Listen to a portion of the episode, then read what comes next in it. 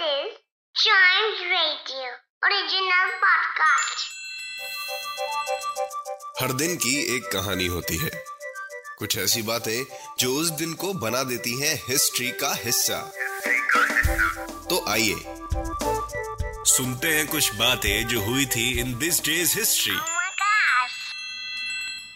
और हमेशा की तरह शुरुआत करते हैं सबसे पहले वाले साल से मतलब 1365 से सबसे पुराना आज ही के दिन वियना की एक यूनिवर्सिटी स्टेब्लिश हुई थी। सोचिए, कब? 1365 में, इतनी पुराने टाइम में वियना।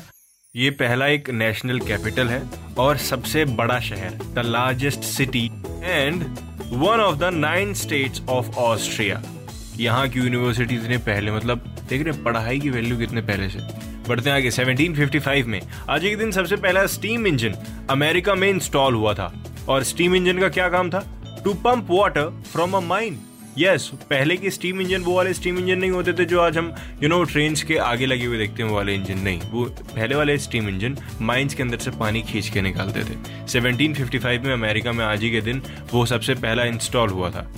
और अगर इसके बारे में ज़्यादा जानकारी चाहिए तो आप इन्वेंटोपीडिया के जो हमारा चाइम्स रेडियो का एक पॉडकास्ट है, उसमें आप स्टीम इंजन के बारे में सुन सकते हो। बढ़ते हैं आगे 1913 में।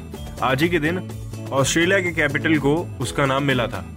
एग्जैक्टली कैनबरा ये ऑस्ट्रेलिया की सबसे बड़ी द लार्जेस्ट इनलैंड सिटी है और ओवरऑल सिटीज़ में एट लार्जेस्ट सिटी है। और इस सिटी की खासियत पता है क्या है? एक एंटायरली प्लैंड सिटी है। बढ़ते हैं आगे 1930 महात्मा गांधी ने आज ही के दिन सॉल्ट मार्च जिसको हम डांडी मार्च या सत्याग्रह मूवमेंट के नाम से जानते हैं, आज ही के दिन स्टार्ट किया था। राइट ये एक माइल मार्च था। समुद्र तक पैदल चल के जाना था। किस चीज़ का प्रोटेस्ट था? ब्रिटिश मोनोपोली एक्चुअली जो ब्रिटिशर्स थे ना, उन्होंने सॉल्ट जो नमक हम खाते हैं, उस पर अपना मोनोपोली रखा था। उसके प्रोटेस्ट में आज महात्मा गांधी जी, जो हम सब जिनके बारे में जानते हैं, उन्होंने ये मूवमेंट लीड किया था। बढ़ते हैं आगे 1968 में। मॉरिशस को यूनाइटेड किंगडम से इंडिपेंडेंस मिल गई थी। आज़ादी मिल गई थी। यस ये एक आइलैंड नेशन है।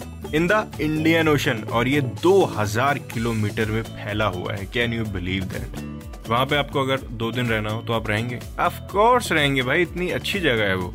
आज ही के दिन उसको यूनाइटेड किंगडम से इंडिपेंडेंस आज़ादी मिल गई थी।